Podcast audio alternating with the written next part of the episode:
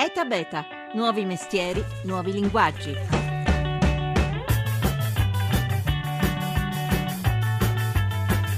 E alla fine è dovuto intervenire il presidente del Consiglio Renzi per dire che quell'allarme attentato che girava su WhatsApp, lanciato da una madre in pena per la figlia, era una bufala e che chi diffonde notizie che generano psicosi o paure collettive commette reato. Ma cosa c'è dietro il fenomeno delle bufale sul web? Come nascono e chi ci guadagna?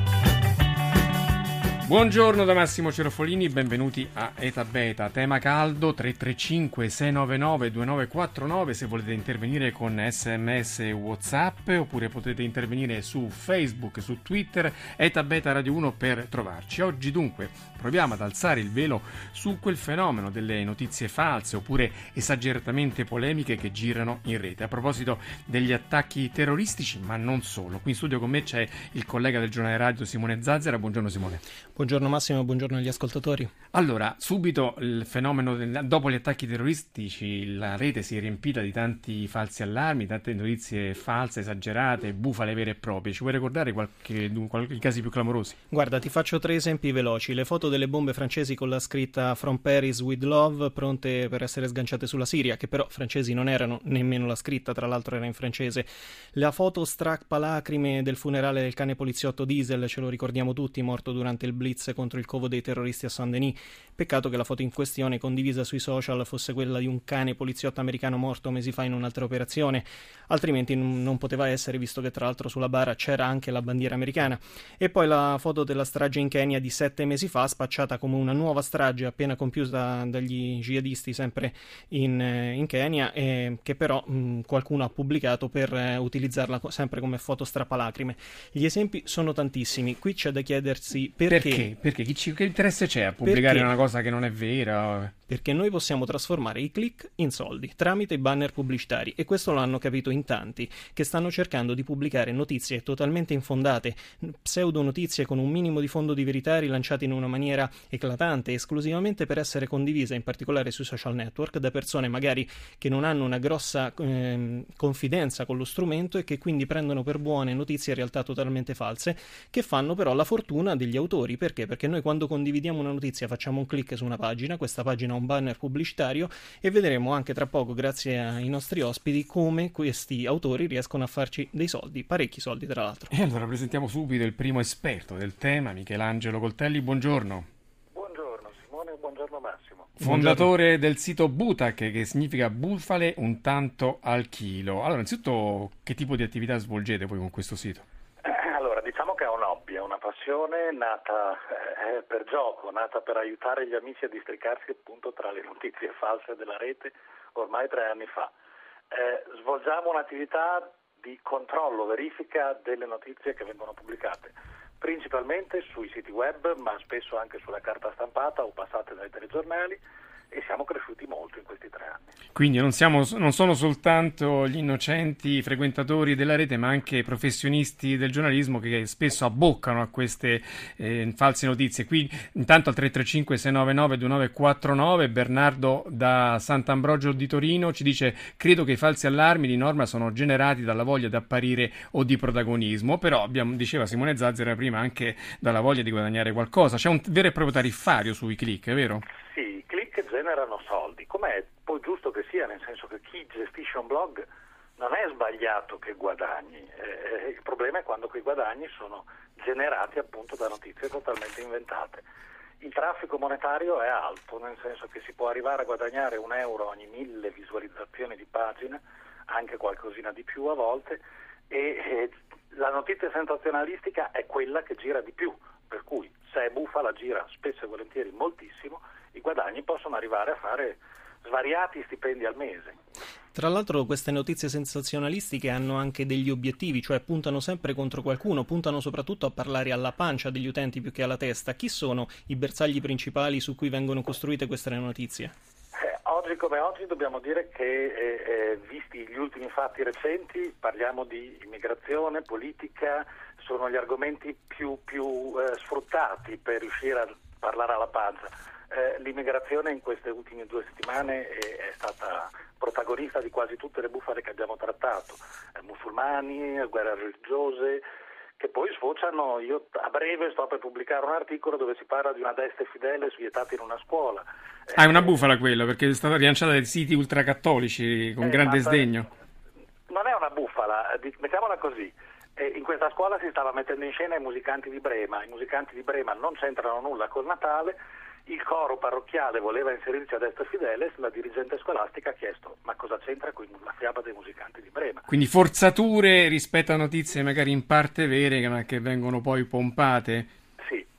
E poi ci sono, per esempio, diceva Simone, questo, questa deriva razzista, notizie che ho inventate di sana pianta con eh, nigeriano stupra madre e figlia, oppure marocchino eh, violenta una signora anziana, tutte cose completamente false che sono proprio inventate ad arte da, mm, vorrei dire buontemponi, ma mm, diciamo a questo punto persone in malafede che vogliono guadagnare a scapito dell'informazione che gira sulla rete. Simone Zazzer ha intervistato poco fa il, mm, eh, il funzionario, dirigente del compartimento di Catania della Polizia Postale Marcello Bella, il quale ha guidato le operazioni di chiusura del sito sensacensura.eu che ha portato alla denuncia per istigazione alla discriminazione razziale di Gianluca Lipani, il giovane di Caltanissetta che lo gestiva, il quale appunto inventava questo genere di notizie. Sentiamo intanto l'intervista alla Bella. Ah, non è, non è pronta l'intervista? Eh, Simone, eh, Simone, tra l'altro una cosa, una cosa, particolare è il fatto che eh, ci sono delle, tit- cioè queste testate pseudo-giornalistiche hanno titoli anche verosimili. Sì, assolutamente, cercano di fare dei titoli che sono assonanti con noti siti di informazione che eh, in qualche modo gli danno co- quindi una forma di copertura verso gli utenti come se fossero attendibili. Poi in realtà in gran parte sono siti che rilanciano notizie, non che producono loro stesse notizie, alle quali però danno un titolo fortemente, eh, come dire, mh, fortemente emotivo, che suscita soprattutto rabbia, che suscita nelle persone la voglia di condividere questa cosa. Però andiamo incontro a una condivisione di notizie totalmente false totalmente inventate. Le, il sito di cui parliamo è stato chiuso dalla polizia postale, adesso sentiremo nell'intervista eh, come è andata tutta quanta la vicenda, ma ce ne, mh, è uno dei siti che, in cui l'autore ha dichiarato che erano totalmente inventate. Però abbiamo anche delle notizie che sono con un minimo di fondo di verità rip, eh, ripompate in qualche modo per essere veramente esclusivamente esclusivamente condivise. Sì, allora adesso abbiamo pronta l'intervista, la, nostra regista eh, ci sta mandando in onda il segnale.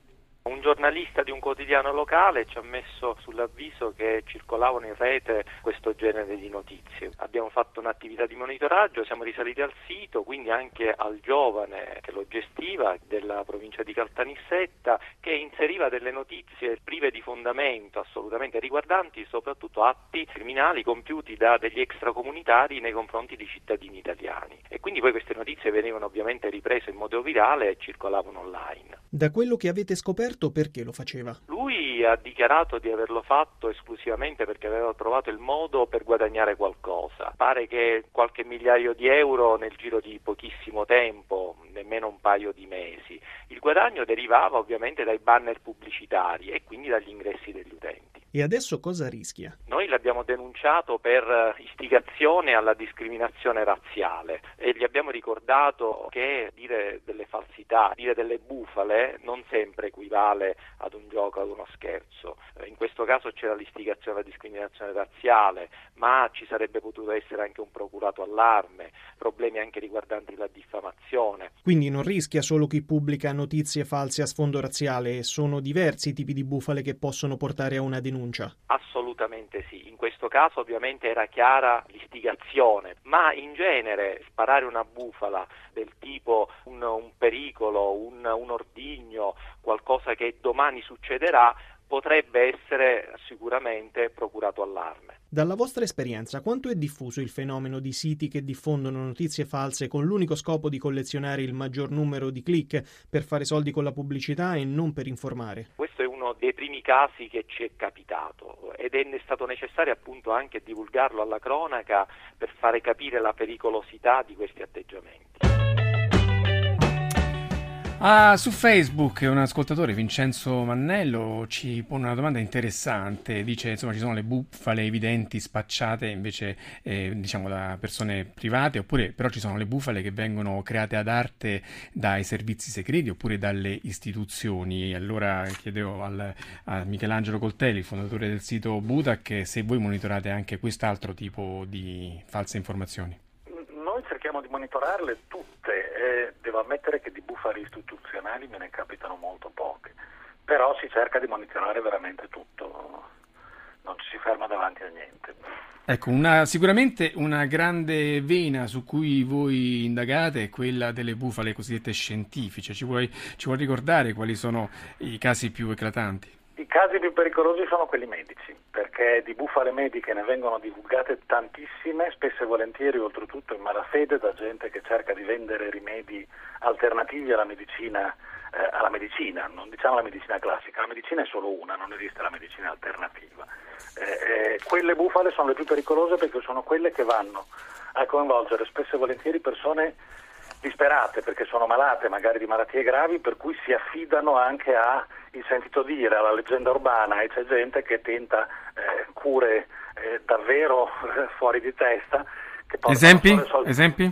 Esempio, chi si vorrebbe curare dal tumore con il bicarbonato di sodio. Il medico che l'ha lanciata è stato radiato dall'albo, non opera più in Italia, è stato anche denunciato per eh, tentato omicidio, anzi non solo tentato, un ragazzo c'è morto curandosi seguendo i suoi dettami, oggi opera al di fuori dall'Italia, ma il medico opera tuttora. Michelangelo, come possono difendersi gli utenti meno smaliziati o quelli che hanno meno confidenza con gli strumenti della rete da queste informazioni, al di là che venire sul vostro sito a consultare quella che avete stilato, cioè una blacklist dei siti che pubblicano esclusivamente questo tipo di notizie? Ci sono delle cose che ci possono far ehm, aprire gli occhi su, quando stiamo per cliccare condividi su una notizia che è totalmente falsa? Per le bufale razziali e altro è difficile riuscire ormai a distinguere se sono buone o non sono buone per quanto invece riguarda le bufale mediche, io consiglio sempre di eh, verificare sul sito dell'Organizzazione Mondiale della Sanità o sul sito del Ministero della Sanità italiano come stanno realmente le cose. Sono siti fatti bene, adatti per un lettore anche eh, inesperto e che raccontano bene tutto quello che è medicina e tutto quello che sono le cure possibili per determinati mali. Le bufale razziste tristemente sono bufale che si fa fatica a distinguerle dalla realtà. Poi se qualcuno ha la pazienza di andare a leggere sui, su questi siti trovate anche dei disclaimer, ovvero una sorta di comunicato in cui chi scrive prende quasi le distanze da se stesso. Sono comunicati che in genere non legge mai nessuno e troverete che questo non è un sito di informazione ma rilancia solo notizie di altri siti. In caso di notizie false segnalatecele che cancelleremo subito tutto. Solo quest'ultima frase ha un sito che fa veramente informazione basterebbe per essere praticamente azzerato nella credibilità. Cioè qui abbiamo anche un problema di credibilità per noi che facciamo informazione informazione che cerchiamo di controllare le nostre fonti per dare un'informazione corretta, visto che facciamo anche servizio pubblico, di confrontarci invece con chi sulla rete spaccia la qualunque esclusivamente per un suo profitto. Tristemente oggi vi devo dire che ci cadono anche alcune agenzie giornalistiche che a voi poi rivendono le notizie. Eh, comprando pacchetti di notizie dall'estero da testate poco affidate, vi faccio l'esempio soprattutto che è il Daily Mail inglese, testata che gli inglesi reputano buona per incartare il pesce e invece viene utilizzata da svariate agenzie giornalistiche italiane che rilanciano la notizia alle testate e le testate la pubblicano per buona. Qual è la notizia che più ti ha colpito tra quelle false che abbiamo rilanciato noi giornalisti? Devo dire che il GR1 è molto bravo, per cui oh, voi siete di quelli che nessuno mi segnala mai. Una notizia, una notizia, un eh, giro di notizie che circola tutti gli anni vengono da un'associazione animalista di nessun valore, ma le fate rigirare sempre, dai gatti neri che vengono uccisi ad Halloween, i botti di Capodanno che ammazzano tonnellate di animali ed è basata sulle dichiarazioni di un personaggio noto ormai alle cronache del quale non bisogna fidarsi perché i numeri che spara sono sempre campati per aria proprio ma riesce a raccogliere soldini e donazioni da chi invece gli crede. Al 335 699 2949 tantissimi messaggi degli ascoltatori. Andrea che ricorda l'opera di diffusione di notizie false, diffusione sana di notizie false che fa il Lercio, che però fa satira sulle notizie, quindi è evidentemente riconoscibile. Eppure c'è un altro ascoltatore che ci dice ehm, quando, ci ren- quando ci renderemo conto che l'ignoranza regna sovrana nel comportamento della maggior parte delle persone che utilizzano internet forse è un po' esagerato, un po' troppo pessimista questo, vero Michelangelo? Diciamo che l'ignoranza regna sovrana no, eh, che sui social network in particolar modo, non su internet, sui social network esista uno zoccolo duro di analfabeti funzionali, vogliamo definirli, che non riescono a comprendere la differenza tra notizia verificata e bufala, questo è vero. Però abbiamo anche tanti utenti che cominciano un po' a, a smaliziarsi perché vedo tra i commenti anche molte persone che segnalano queste bufale agli altri utenti che le hanno condivise. C'è anche un po' una sorta di fact checking tra utenti. Sì, per fortuna negli ultimi due anni questa cosa è una moda che sta venendo sempre più fuori, molta più gente ha capito che c'è qualcosa che non va e che bisogna cercare di porvi rimedio e speriamo che altri lo faranno in futuro anche grazie a questa trasmissione. Noi ringraziamo Michelangelo Coltelli, il fondatore del blog Butac, ovvero Bufale un tanto al chilo. Eh, ricordiamo la loro blacklist, sono divise tra l'altro per tipi questi, questi siti, quelli di informazione, quelli medici, quelli che come abbiamo spiegato lo fanno esclusivamente per condividere notizie, per eh, fare incetta di visite e quindi fare incetta di pubblicità che poi si trasforma in soldi per chi li ha lanciate. E soprattutto un appello finale, Michelangelo Coltelli, a non condividere condividile a non rilanciare le bufale perché sono un danno per tutta, tutta la società, vero? Sì, è un danno veramente per la rete, per la società e per chi ci casca. Il futuro, tristemente, se andiamo avanti così, quando cercheremo qualcosa su internet non sapremo più distinguere tra notizia vera e notizia falsa. Grazie allora a Michelangelo Coltelli, il fondatore del sito Bufale, Bufale un tanto al chilo, Butac, grazie a Simone Zazzera che mi ha accompagnato in questa avventura, il coordinamento tecnico di Antonello Piergentini, in redazione Mimi Micocci e Laura Nerozzi, la regia di Paola De Gaudio. E da beta.rai.it il sito per ascoltare le puntate, seguiteci anche su Facebook e su Twitter, niente bufale da parte nostra, ore GR, da Massimo Cerofolini, passate una buona giornata.